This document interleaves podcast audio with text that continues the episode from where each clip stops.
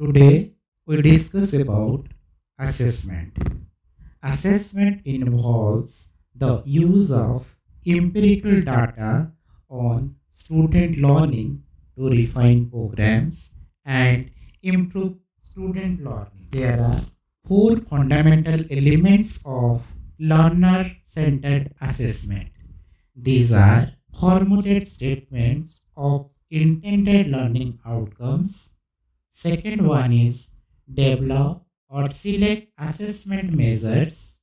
Third one is create experiences leading to outcome. And the fourth one is discuss and use assessment result to improve learning.